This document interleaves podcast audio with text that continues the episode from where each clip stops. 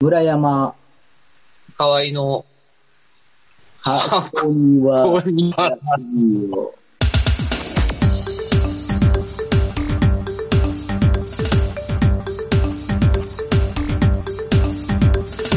はい。えっ、と、リモートだと全然合わないですね。はい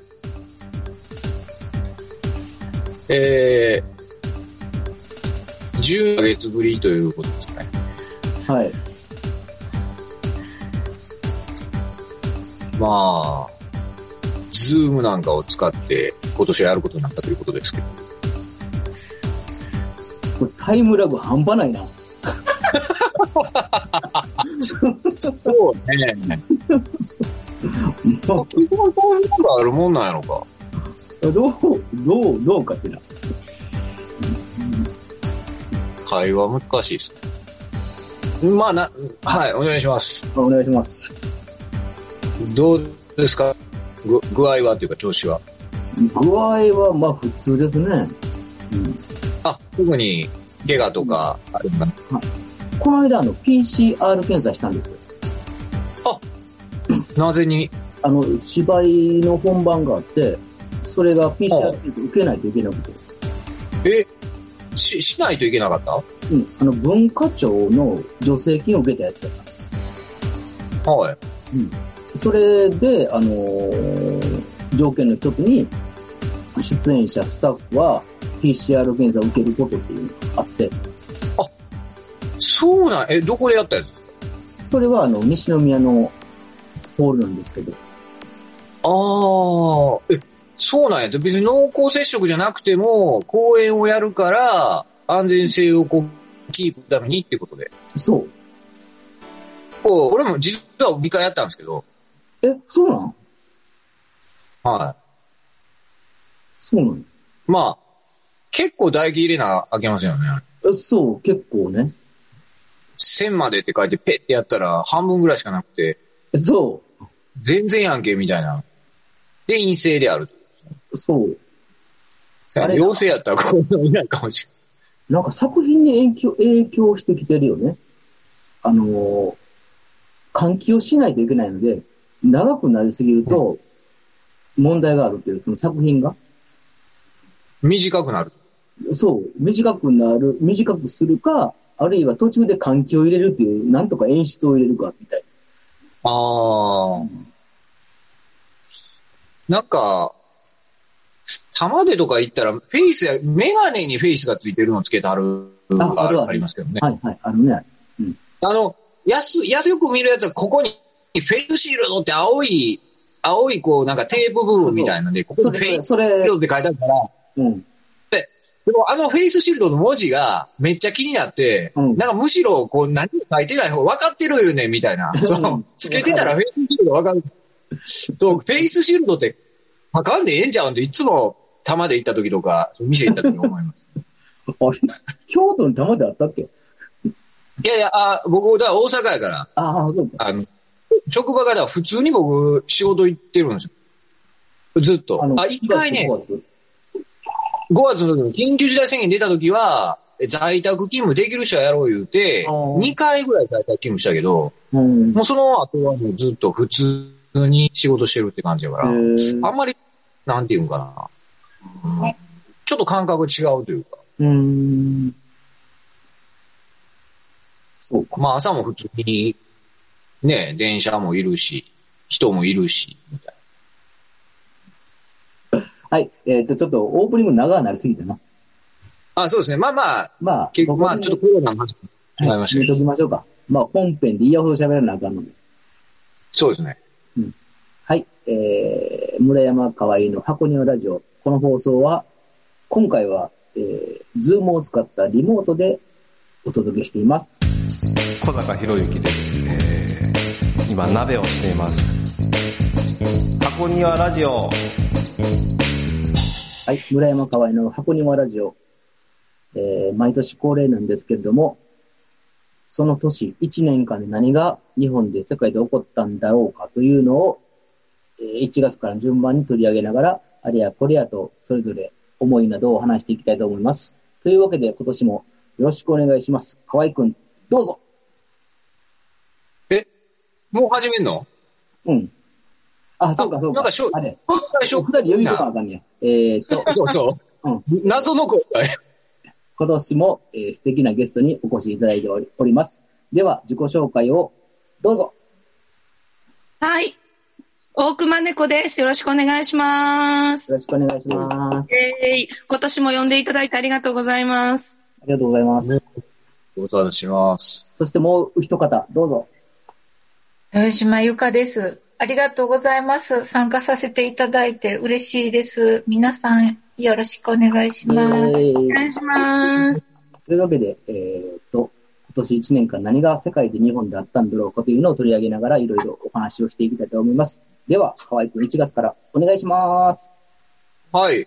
えー、いただいたやつで。1月は、うーん、まあ、NBA で活躍したプロバスケットボール選手、コービー・ブライアントと次女ジアなら9人が乗ったヘリコプターが墜落ということで、まあこれちょっと全否定された悲しい出来事ですね。まあ、これについては多分村山君の方が、いろいろ、はい、あると思うので、いかがでございますそうですね、もう衝撃的すぎて、朝起きたらそのニュースが飛び込んできて、もう、なんというか言葉にならないとはまさにこのことで、もう呆然としたままその日は過ごしましたけど、まさかコービーがこんな、ね、うん。終わり方って言葉悪いかな、なんか、まあ、ざああ残念というか、いやもう残念ですよ。これから先ね、もしかしたらヘッドコーチになることもあったかもしれんし、うんなんかね、もう残念すぎて、言葉にならんという感じですな。なんかまあ、アメリカの人もニュース見ててもみんなやっぱりでかい存在やったな、みたいな感じは、映像見てても思う。ね。まあ、これが1月。で、えーっと、次の話題に行きますと、はい。えーここですよね。ここでもうすでに、あのー1月29日にも、コロナウイルスの感染エリアの、武漢、ウーハンっていうかなが封鎖によって、チャーター機で帰国が開始されたって、ここでもう始まってる。うん。まだ日実際本はは、、はい。まだ日本実際はは、そんなあぐれらやっいたです。はい。あ、これ難しいな。日本はそんな、はい、そうそうそう。でもこの辺からもうすでにバタバタしてました。というのがありますね。まあ。今年はこれ一色ですよね。いそうですね。ほんねまにそうですよ。これ一色で。うん。なんかね、明るいニュースない方いろいろ探したんですけど、あんまり出てこなかったです。まあね、それもこの話によって塗り替えられてしまうぐらいの、ああ、そうです。ん。ね。そうか。もう1月から始まってたんですね。そうですね。でも1月ぐらいの時は、僕の周りではまだ、あ、そんなことがあるんや、みたいな感じで。うん。なんか大きく変わったこととかあありますかまあまあみんなあると思うけれど。あ、このコロナになっていこうってことですか。あ、そうそうそう。特に芝居とかやってたらね、だいぶ、めっちゃ変わりました。うんえ。ーまあ、マスクなしで人にね、会えないっていうのももちろんそうですけど、うんで、あの、まあもちろんお稽古の仕方とか、うん。すべてをなんか人と会うことに対するすべての概念が考え直さなきゃいけないっていう感じで、何もかも変わったなーっていう感じがしますね。多分この1月ぐらいって、1月か2月ぐらいって台湾とか中国とかが、それこそなんか、あの、アクリル板立ててご飯食べてるとか、うんうんその、高須委員長がフェイスシールドし始め たとか、わあ、すげえな、みたいな、うん。こんなことまですんねやって確か思ってたと思うんですけど、もう今普通じゃないですか。そうですね。普通になりましたね。そう。多分ね、この頃はまだ、えすごいな、台湾とか中国とか高須委員長って思ってたんですよ。高須委員長。なんかね、高須委員長が、あの、ワイドなショーかなんかで、フェイスシールドをつけて出てきたのがすごい印象的で、配ってた、配ってた。シールドという存在をみんな知らなかったなんかそんな時期でしたね。フェイスシールドってバカにしてたもんな。なんかドクター中松がちょっと関係してたんだよ。すごいそうそう、そうです、そうです。関係発明しはったんですかドクター中松が。あちょっとど、どの程度関与してたかわかんけど、なんかドクター中松が作ったみたいなんで、ちょっとこう、う、うがった見方みたいなのしてたけどね。うん。今やなんかあの、天神橋水槽店街とかで200円ぐらいで売ってるから、えらい普及しだしたやなっていう。学校でも一律配られますからね。あ、ほんまに。うんそう。なんあの、私は、まあ、小学校行ったりとか、いろいろ学校行く仕事ですけど、はあの、子供たちが、お稽古バッグにフェイスシールドを入れて移動移動してくるんですよ。い。はへいえで、まあ、その授業で使うか使わないかは先生の裁量次第だけど、常になるほど。はフェイスシールドを、なんていうか、筆箱と同じぐらいの頻度で常に持ってる。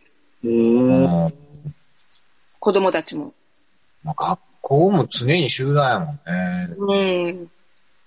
仕事は止まったりもちろんしてたって感じ。うん。その、時代の時とか。僕は4月、5月は、えーと出勤が禁止というか停止になりましたね。へ電車出勤のえ人はもう自宅待機でお願いしますね。ああ。なので、4月、5月は本当に家に、あの、缶詰になってました。ええそうなんや。うん。そうか。私も3月の終わりから、4月いっぱい、ゴゴールデンウィーク明けるまで、その学校行く系の仕事はまあ全てキャンセルになって、そうやね。うん単発の仕事も全てキャンセルになったから、私ももう家にこもりっきりでずっと料理してましたね。普段せえへんことをうん。しようと思って。それぐらい暇やった。そうか。1ヶ月ってなかなかしんどい。辛いもんすかまあ別にそれはそれで頼る感じです。慣れましたけど、6月から外出始めた時に、ものすごく体力が衰えてて、ちょっと動いただけですごいしんどいみたいな。マスクしてるしね。うん。ああ。マスクは確かに息が切れるというか、うん。吸い込みがなんかやっぱりカットされてるんだね。うん。 2回階段使ってその後息荒れた時の、マスクしなかったら大丈夫だけど、マスクしてたらちょっとし息すしんどいもんみたいなことが最近多いです。うん。私、二日酔いのマスクで、熱中症になりかけま した。えいつも、まあ、ちょっと二日酔いやなと思いながら、ちょっと仕事行くみたいな、あその、このコロナ期に始めたバイトを、はに行くの に、二日酔いやったけど、マスクして歩いてたら、突然熱中症みたいな感じになって、ああ、くらって。うえーみたいな。大丈夫なのその日はね、もう休ませてもらいました。もう全然歩けなくなって。結構ひどいですね。うん。だから、普段やったらね、別にこう、ここで、あの、うんマスクせずにずっとこう、酸素を入れれてる分が、やっぱり少ないんやなと思っあて。あ、そういうこと。うん。そうやね。絶対ねカットされてるもんね、あれ。うん。えーいうので、まあ、コロナはもうどの月にも出てくるから、次行きます。えそうやな。ー、あ、でも次、コロナやな、これも。コロナ、コロナ、コロナ、おー2月全部コロナや。ああ、おうそうですね、ダイヤモンド・プリンセスが2月3日に入校したっていう。はいはい。うんあ、ごめん、ノムさんが亡くなったっていう。あー、野茂さんうん。うんノムさんは、ごめんなさい。ちょっと一色単にしてしまいました。ノムさんって確か半年ぐらい前にサッチューさんが亡くなったんじゃなかった。うんう、ん。去年でしたもんね。うん。うん。サッチーがね。うん。サッチーね。サッチーといえば平安のった新旧しか思い浮かばない。ねえ。おしどり夫婦。そうですね。ね。つ84歳やから、まあまあ。まあ、まあまあ大丈夫ですけどね。改めて特番とかで、ノムさん語録とか見てると、やっぱりなんかこう、ええなって思いましたね。うん。なんか、心に残ってる語録あるんですかなん、いや、なんかこう、ちゃんとこう、まっすぐ言うっていうよりは、なんかこう変化球の言い方を全てにおいてする人じゃないですか。そうやね。うん。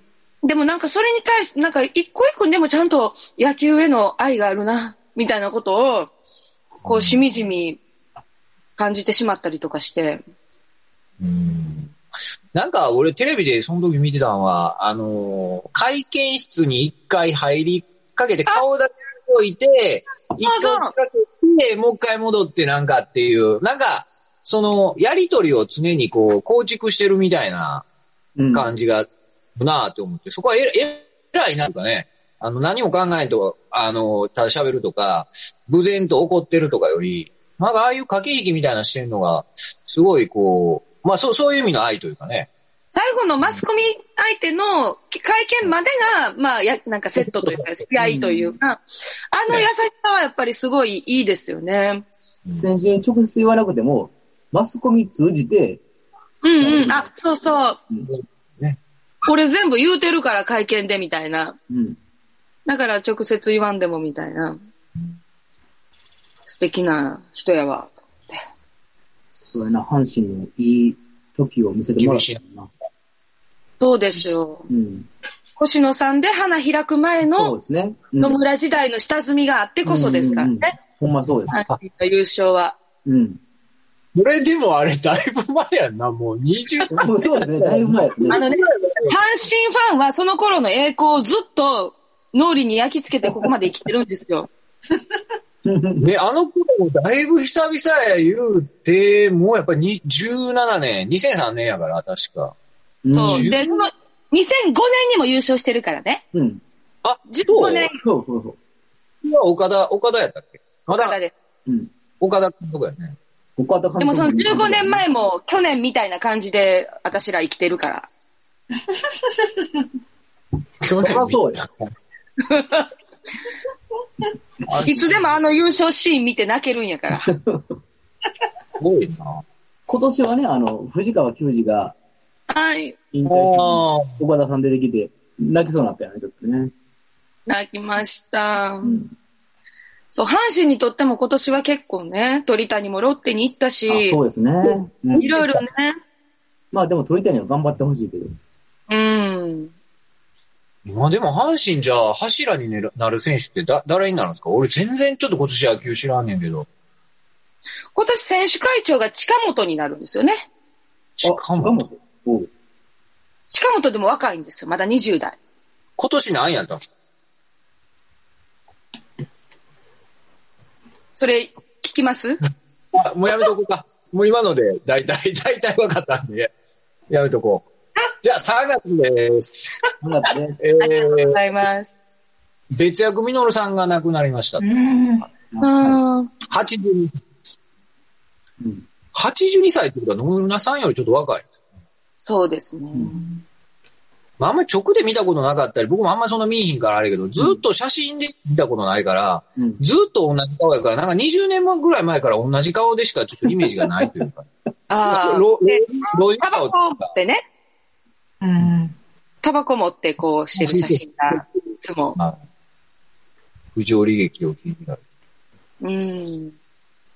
あとは、これも、あこコロナ、コロナ。あ、そうですね。まあ、選抜中止とかね。夏もまあ中止されて、プロ野球開幕延長、サッカー J リーグ中断、大相撲春場所は無観客という。うんうん。うん。まあだんだん、こういう興行に影響が出てきたっていう。そうですね。そうですね。まあ。で、えーそれで3月末にオリンピックが延期という。うん。うん。やるって言ってたけど。そうか、3月末に決まったんですね。そう、それまで直前までやります、やりますって、なんかちょっとあって、ゴロッともう延期っていうのになったうから。んうんうん。まあ、この頃はまだ、そこまで、こんな風になるっていう、長引くっていう、まあ、感覚はなかったことですよね。そうです。ね。うん。うんだって、今はもうオリンピック、正直、できる雰囲気、ほぼほぼないというか。ない。無理やって。もうぐらいちゃうかねほんまにね次から次、新しい問題が出てくるし、うち、うちっていうか、日本だけじゃなくてね、うん。海外うもん。状況ひどいから、うん。なかなか厳しいです。ね。あとは、えー、3月末に志村けんさんが亡くなりました。 3月末か。これが大きかったですよね、やっぱりね。う。うんん。インパクトというかね。まあね、意外とね、ちょっとみ身近じゃないけど、あ、そんななくなるんやっていうのは思ったけど、うん。うん。あの、フジテレビの特番見ました。で見まし。た。ドリフターズが集まって。並んで。あの、まずあの、みんな座ってるところうん。の上のスプラの写真が、うん。ちょっとあの、面白すぎて、 いやいや、いや、まあ、あの、あれが良かったと思うんですよ、僕個人的にはね。ただみんな、すごい、すごい写真ばっかりやから、で、その下に、ドリフターズのその、今、げげ生きてある人が座ってるんやけど、なんかシュール、シュールで、なんかすごいなって思ったのと、やっぱりあの高木ブーのめっちゃ間が空いたコメントとかも、シュールで、面白いというとちょっと、ね、あの、なんやろ、あれ、あの時間はすごい良かった。良かったよよね、かった。うん。なんか、あ、ブーさん変わらないなって。ゴーさん昔からちょっと間が悪いもんね。うんい。や、でもあのまま、その今、ブーさん変わらないというか、ブーさんらしいな、みたいな感じが見えて、しかも内容も良かったから、そうそう。生やったはずやんね、確か。生です。ねえ。なんか生っぽい感じもあったから、すごいあれは、あ、良かったなっていう印象はね。うん。で、次でございます。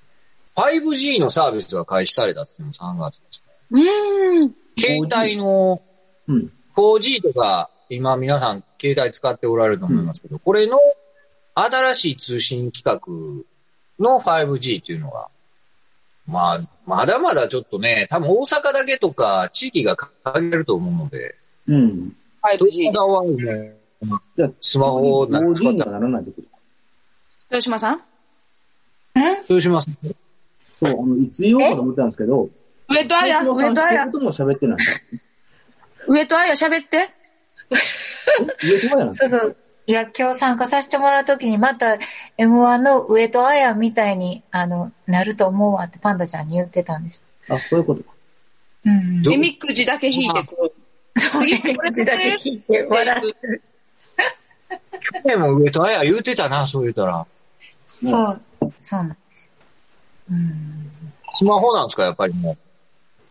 あススマホ、スマホ、バリバリスマホですうーん、でも、アプリとかほとんど使ってないかな。使いこなせてないから。なんか、LINE も、今年ぐらいから割とちゃんと使い始めた。うん。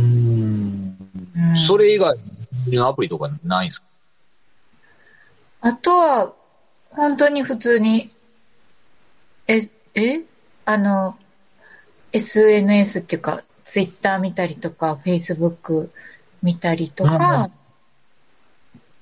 ぐらいかな。あと、あとはあの、写真加工は覚えました。ええ写真加工アプリはなんか覚えました。どんな加工するのあの、被ってないものを被ったりとか。うわ想像力を試される今の答え。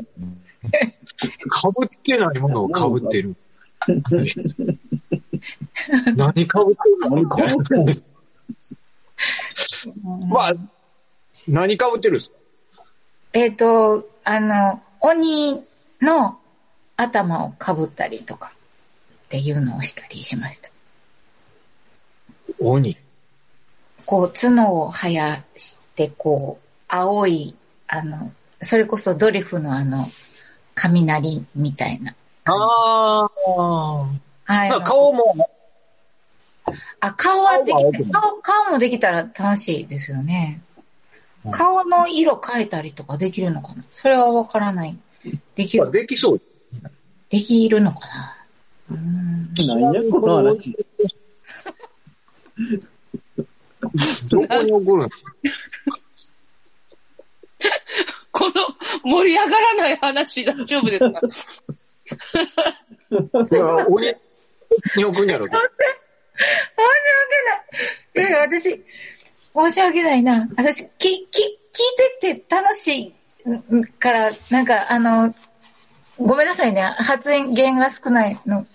あの、こう、発煙って煙普出段るでやん。も、あれなんですけど、ええ発煙って煙出るじゃないですか。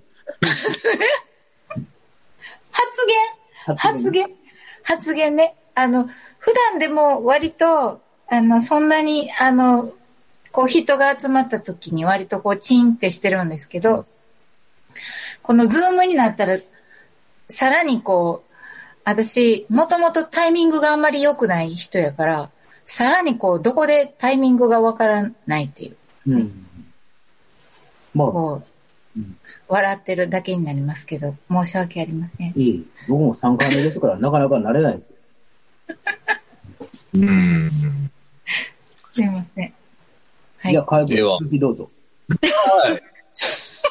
あ、これは、4月の下旬ですかね。このアベノマスクがあ、配布ですよ。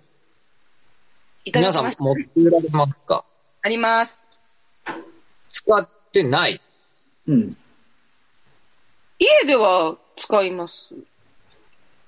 えちょっとゴミ出しに行くとかね。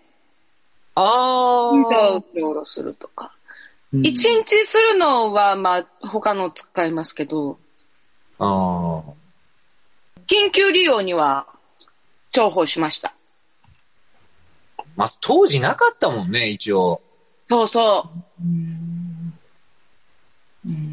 不織布のマスクなんかも全然なくて。うん。だかならか、ったそうそうあの頃なかったな。うん。トイレットペーパーもなくて。えお前そうなんでトイレットペーパーなくな、なくなりませんでしたこれぐらいの時期。それ、いつござやろそれがそうや3月うん。そん最な初終だ。うん。3月ぐらいかな。わりから4月、ゴールデンウィークぐらいまでなかったんちゃうかな。もう、店頭に出てもすぐなくなって、そうや、そうや。オイルショックか、みたいな。うん。あったあった。ね。めっちゃなかった。うんだからまあ、ね、安倍のマスクいろいろ言われてはいましたけど、まあでもなんか、何かしらあるっていうのはちょっとあ、まあ安心感はありましたよね。最終、うちのストックがなくなっても、マスクというものはあるみたいなう。ん。まあでもだいぶ経ってる印象やね。うんなんかまだ9ヶ月前か、あれが。村山くんは使ったんですか僕はあの、置いてたらいつの間にか弟が、あの、あ安倍のマスク寄付コーナーに寄付してました。ああ。ああ確かにありましたね、昨日も。うんうん。寄付コーナーってなんかどっかに設置してあったんですかどっかしなんなんか、か近所の、えーっと、ショッピングモールの中に、アベノマスクを、あの、使わない方はこの箱に入れてくださいみたいなのがあって、うん。アベノマスク限定なんやって思いましたけどね。別に他のマスクでもええやんって思ったんやけど。確かに。うん。あの時みんなマスクどうしてたんですかなかった時僕はたまたま知り合いがくれたんですよ。今ないくて大変でしょうって言って。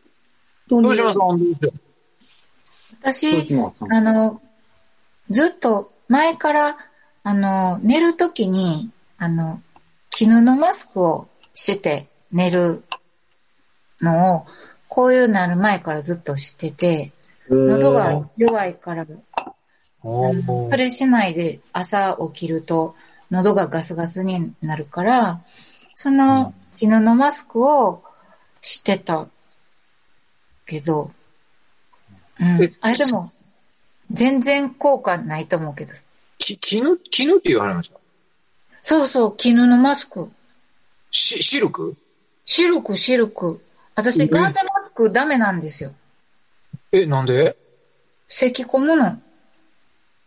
おーなんか、その、ガーゼの、あの、綿花かなんかわからないけど、それが、なんかあるんかなアレルギーかなんかわからないんですけど、うんその、あのガーゼマスクをすると、あの、咳込む、ほんで、ガーゼだけじゃなくて、あの、今みんなお手製で麺とかで作ってたりとうんはかするんですけど、ああいう手作りのマスクも咳込むから、だから、そう。でも、したい可愛らしいやつは、まず不織布のをこうつけて、その上から 綿のマスクをつけてとかってしてつけてまうす。ん。え、河合く君んずっとあったんですか河合さんはあったんですか持ってたのあ僕はね、ストックがちょっとあったのと、あ。会社がくれたんですよ。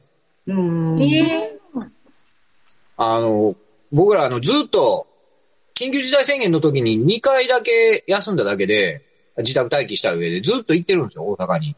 うん。ええコールセンターやから行くしかないというか、うん。くれたやつを、あの、まあまあええ話じゃないけど、いちいち一個捨ててるんじゃなくて、家帰ったらアルコールのスプレーピャーやって、使い回しなんですうんうんうん。よ。で、まあ、行ってたって感じですね。うん。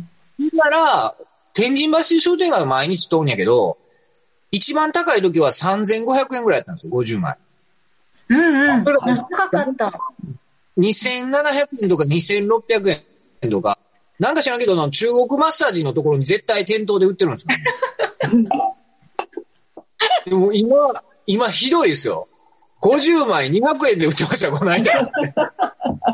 まなんか、普通の時よりも安いやん。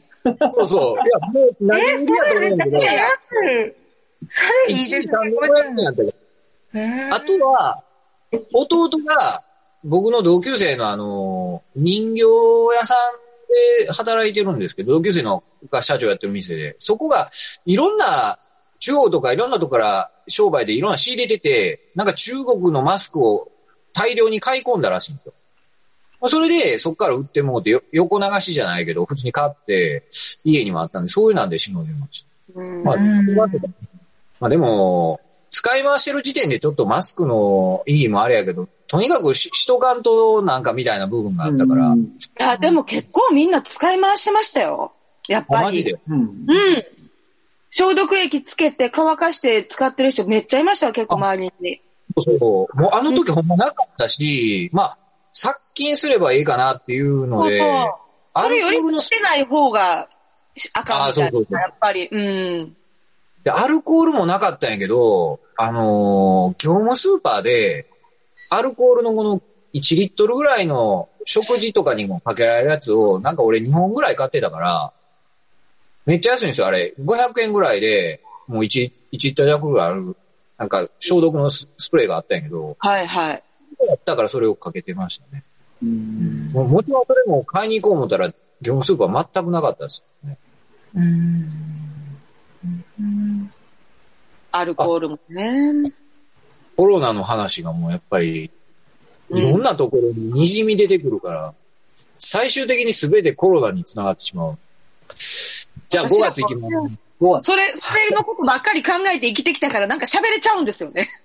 まあまあ、な、あ、そういえばっていうのが出てくる。そうそう。えっとね、どうしようかな、これ。コロナ、コロナ。あ、まだ5月が緊急事態宣言があったっていうことです。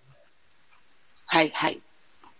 だからこうみんなは、皆さんはこう、やっぱり家にいてたという。うんはいいましたね身。近身近にそういう人とか出たりしましたいないです。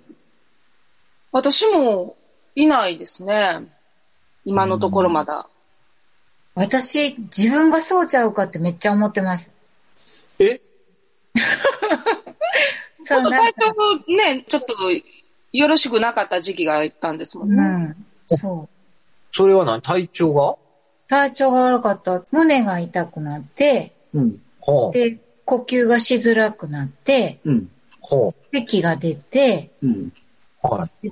あの、まあ、熱っていうほどじゃない。だから、その、その時7度5分以上じゃないと行ったらあかんっていう、なんかこう、あの、あの、目安があったから、うんなんかもう大変そうやったし、私ももう、言うほど大したことはなかったから、行かずに、そのまましてる間に、っていう感じ。で、だから本当に人に会わんとこうと思って、スーパーも行かなくて、家族にも会わず。うん。それを、普通に元気そうですね。うん。なんか、もうわかるんですよね。胸が痛くなわる。わからん。うん。まあ、恋やったかもしれないですね。うん。なんか、あの、でも一応病院に行ったら、絶対違うって言われて、普通に流すんですけど。 これがズームの、これがズームの功罪ですよ、村山さん。すいません。せっかくの渾身の一言も流されるっていう。ごめん、な、なんて言ってくれはったん滑ったことをもう一回言えっていうのはすごいですね。後から聞き返した時にわかるんじゃないですかうん。おでこペチペチするけど。いや、でもね、まあ、これもズームだからしょうがないですよね。そうそう。まあ、まあまあまあ、ズームやから。 そうか、何分、そうか。後でじゃあ聞き返します。あ、じゃあ6月行きましょうか。あ、6月。えっとね、6月4日に、宝塚暴眼殺傷事件。これだけなんです。あったーこれ俺全然覚えてないんやけど。あったな。うん。ありましたよ。うん若い子でしたよね、犯人。。誰かが誰かを暴眼で撃ったってやつ家族ですよ、家家族。族ですよね。うん。お父さんあいやあ、全然覚えておやばなあいち。ゃんとか、そんなんやったと思う。いや、もう言われてもピンとこえへんあ、ほぐんまらでい。すか。あ、まあ、まあでも、いや、ほんまやったらすげえニュースになってるとこやと思いますけど、これも多分コロナでうん。あちょあっ、と消えちゃったんでしょうね。こっからその、ボーガンの事件がちょこちょこっとあったから、うん一般市民がボーガン変える世の中何事やみたいな話には多分チラチラとなったはず。うん。それはなんか覚えてんねんけど、それって今年やったっけなんか去年と2年前ぐらいの気がすんねんけどで。もなんかこの事件が今年あって、まだ変えんのかみたいな、ああ、そうなんや。高校生ぐらいの若い子が変えんのかいみたいな、うん。そんな話やったような気がしますね。確か取り締まり厳しくなったはずですよ。ね、そうですよね、きっとね。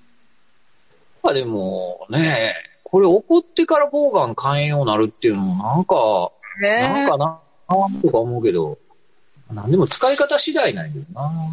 橋本真也やったら、ボーガンで後輩を撃ってたかそれはね、何やったっけね、橋本真也は、ボーガンじゃなくて空気銃ですね。ら。あ、空気銃 か。 だって、モーガンやったらえらいこっちゃ、そんな。新日の寮とかで、あのー天山とかが餅つきとかしてるときに、寮から天山の眉間とか狙ってこうずっと撃 ってた。いて、みたいなことになるけど、もう狙ってんの丸分かりだったらしいけど、あんまり突っ込めんと 何回も撃たれたっていうのはありました。皆さんどっか本番あったんですかもう、例えば、まああたりとか、夏とか。本番やったり、なんかイベントやったり。私は、えっ、と、5月にはあ妄想コントっていう妄想の公演があって、それ豊島さんも聞いてたんですけど、出演者と演目と、あのー大体のあらすじが決まってて、はい。で、ツイッターでみんなが稽古を妄想してツイートするっていう。えで、それをお客さんは呼んでもらって、ああ、こういう芝居やってんのかって妄想してもらうっていうう。ーん。妄ってい想うこはあ。う。で、まあその、当日、本番当日に、一応演出家とプロデューサーで、あの、こういうお芝居だったねっていう動画を、三40分ぐらいの動画を上げて、まあそれが一応作品になってるっていう公演うん。そういう妄想コントはもちろん無観客やし、で、スタッフとか全部入れて20人ぐらいで会議室でやったコント公演には出させてもらったりとか、うん。それはもうあの、会議室の規定でお客さんもスタッフも全員入れて20人までしか入れませんって決めて、で、ソーシャルディスタンス取ってやらせてもらったちっちゃい公演と、あと7月に、あの、本当に大切なことは、なんか、えっ、と、人の前では起こらないみたいな公演があって、 役者一人だけが E9 京都の劇場に入って公演するんですけど、お客さんはその演目を想像してるだけっていう公演があって、どこでお客さんは。エントランスのロビえああ、行くけど、相対しないってこー。そうです。とえで、私は、あの、劇場のロビーで、じゃあ今から行ってきます。よろしくお願いしますって言って、劇場入って鍵閉めるんです。で、そこから1時間ぐらいの演目をやるんですけど、うん。演出家もお客さんも私が劇場内で何をしてるか知らないです。あで、モニターも切っといてもらって、あ、モニターも。うん。で、えっ、と、私が本当に大切だと思ってることを1時間劇場でやってる。で、それをお客さんはまあ、想像したり、この公演のコンセプトとかを考えたりしながら、私を待ってるんです。うん。帰ってくるのを。それは例えば、私が大切に思ってるもののなんかレジュメみたいなのがあったりするわけ。お客さんには渡さないです。自分の中ではあるけど。うん。全く、まあ言うたら情報はない感じなの。戯曲があるんです、そういう戯曲が。今、劇場の中で、その、その俳優本人にとって大切なことが起こっていますっていうことを書かれた戯曲があるんですね。短い戯曲が。で、それを今演じていますっていうことをお客さんは分かっている。その、終わった後に何かこうセッションみたいなことはあるのあ、一応アフタートークはしました。ああ。うん。そこではちょっとは明らかになるっていうか。まあでもね、え、そうそう。でも演出家が、あの、このコンセプトとしてわ何をやってたかは聞かない、聞きたくないっていう演出家だったので、うん。私も何をやってたかっていうことは言わないですね。ななんかどういう気持ちでしたかとか言われたらもちろん答えますけど、何をやってたんですかって言われたら、うーん、ご想像にお任せしますっていう感じ。まあでもそれを、まあそういう戯曲は2001年に書かれた戯は曲いなんではい。でも、それを、あの、まあ今だからできるなっていうか、っていう形で、まあ、企画した公演があったっていうことですね。で、それにまたさせてもらったんですけど、なんかそういうなんか、コロナ禍を利用した実験的な公演っていうのに、そうやってなんか数本出させてもらえたのは、ありがたいことやったなと思いますね。その企画すごい面白いなと思う、なんか思った。うん。うん。お客さんも少ないですよね。一人とか二人とか三人とか限定で、うん。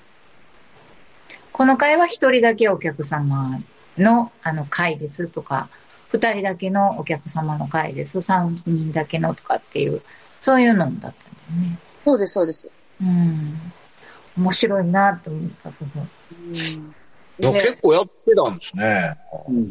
そういうなんか、普段やったら選ばへん感じの職種、なんか感じの色合いの公演をってことですね。うんあまり、どんな感じなのかが、聞いてみてもまだ、まあ、わからない部分は。そうですよね。説明も。ねいやいや、まあまあ、まあ、か、わからないというか、か感覚的なもんがね、やっぱり、ちょっと違うからね。まあ、いい今やったことないとかど、どういうもんかが、やったことないことやからね。 うん。 6月はぼ暴眼事件で終わり。じゃあ、もうえー前半はこんなところです。鈴木えみりです。箱庭ラジオ不定期エンジョイ更新です。え最近、えー無農薬のリンゴで有名な木村さんの本を読んだんですが、木村さんは宇宙人と会ったそうです。それを読んで、私も宇宙人がおるんやなぁと確信しました。